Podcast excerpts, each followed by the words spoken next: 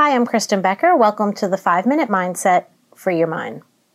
Now, purification is an interesting concept, and we're going to talk today about purifying your life and why would you want to purify your life? Well, spoiler alert, because it's way more awesome than having a bunch of crap all the time to deal with. And it's like filtering. Um, it's always ongoing. You can always be purifying and filtering. And it's a lot like how you would filter water and you would filter out the visible dirt and the pebbles. And but there's also a lot of things in there that you can't see, finer sediments and even finer still, you know, bacteria, microbes, whatever. And those can be filtered out as well. Obviously, we do all of this to make the water healthier and more aligned with our well-being. So the very same holds true in the quality of our life experiences and when we apply some filters and do some, you know, intentional purification, then our life becomes healthier. Our life becomes more aligned with our well being. So, we probably already all done this sometimes, maybe getting out of an unhealthy relationship or breaking ties with a negative Nancy, so to speak.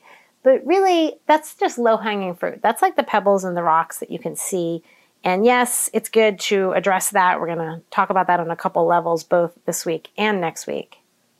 So once you get rid of the, the low hanging fruit, so to speak, the pebbles and the rocks, then you start looking a little closer and you start using a finer filter and you look at your own life and say, well, what else can I purify within myself that will be more aligned with my happiness, my well being, my ability to do and achieve all the things I want to do? So the next thing you might want to look for is habits, your own habits that are holding your back, holding you back. This is kind of like the dirt in the water. You know, you can still see it fairly well. You know, maybe you're not eating healthy or, um, you know, staying up late if that's something that's been causing a problem with you being productive or doing the things you want to do with your life during the day. Maybe watching a ton of news, which is really giving you a negative outlook on life and making you fearful instead of feeling safe and comfortable. So look for those habits in your life and then start taking the action to filter them, to purify your own life so then it's time to go even deeper still and, you know, then start thinking about, well, what are the things I really can't see that maybe aren't as obvious, but I still want to definitely filter out. And a great place to start is patterns of thought. So if you have frequently reoccurring patterns of thought, revisiting negative ideas and feelings, you are generating the emotions with those ideas every time you revisit them. You're solidifying the neural networks in your brain to drive a well worn path to those ideas every time you visit them. You're releasing the chemicals, the emotional chemicals into your body, which is affecting your cells and the health and state of your body. So, this is definitely something you want to look at. And it is literally just like the invisible uh, microbes and bacteria and things that you don't necessarily immediately see in your water, but you definitely know that you'd like to have removed. And when you take the time to do this, I just mentioned all the ways they are negatively affecting you. So, conversely, when you do take the time to remove them, which I'll give you a little tip here in a moment how to do that, then you are releasing feel good chemicals. You know, you're releasing chemicals that actually support and nourish your body and your cells and boost your immune system and help you to be healthier and god knows you're happier because you're not you know constantly stuck in this emotional cycle of revisiting negative ideas and thoughts so this is a super port, super important and super powerful way to filter these things out of your own beingness. And although there's many ways to do it, I'm just going to share one that's really easy that I tend to use myself. And I like to call it find and replace. And this is really powerful on many levels.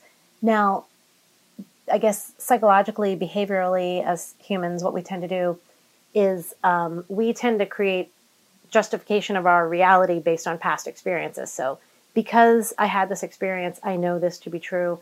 And we also, same thing in applying our self image, you know, because of these past experiences, this current self image of myself is what I know to be true.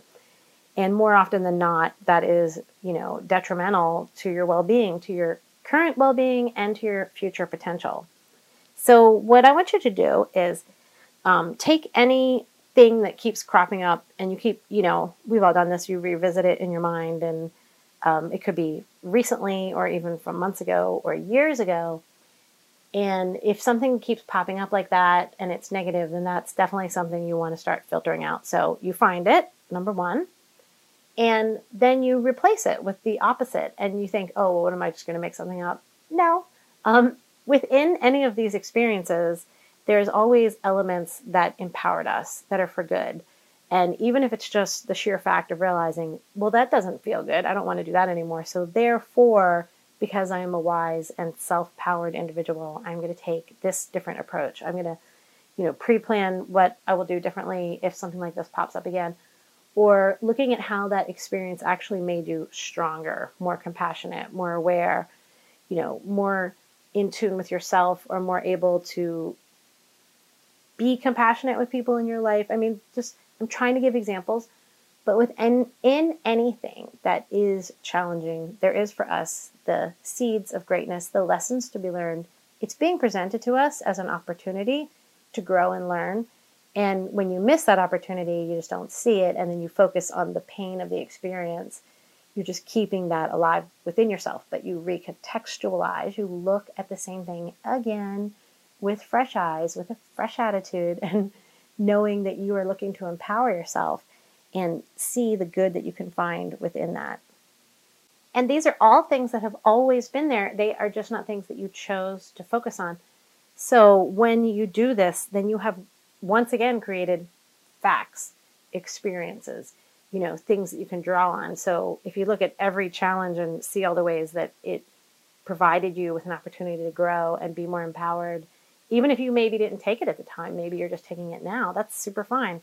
These are all new facts, new experiences, and they will create the new neural networks, the new self confidence, the new self esteem that empowers you to feel better now and be more and believe more in yourself moving forward in every aspect of your life.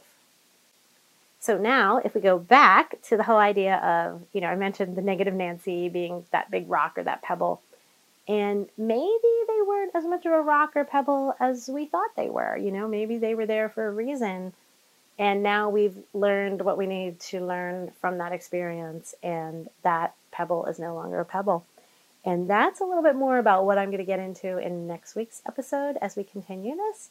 So take what you got right now, have a lot of fun with it because experience is the most important thing. You can learn about nutrition, but unless you eat healthy, you're not empowering your body. You can learn about love, but unless you go out there and experience it and practice it with people, you're not becoming more loving or more open and receptive to loving. So, experience is where it's at. Go experience this for a week. It's just a little nugget, and I'll talk to you next week.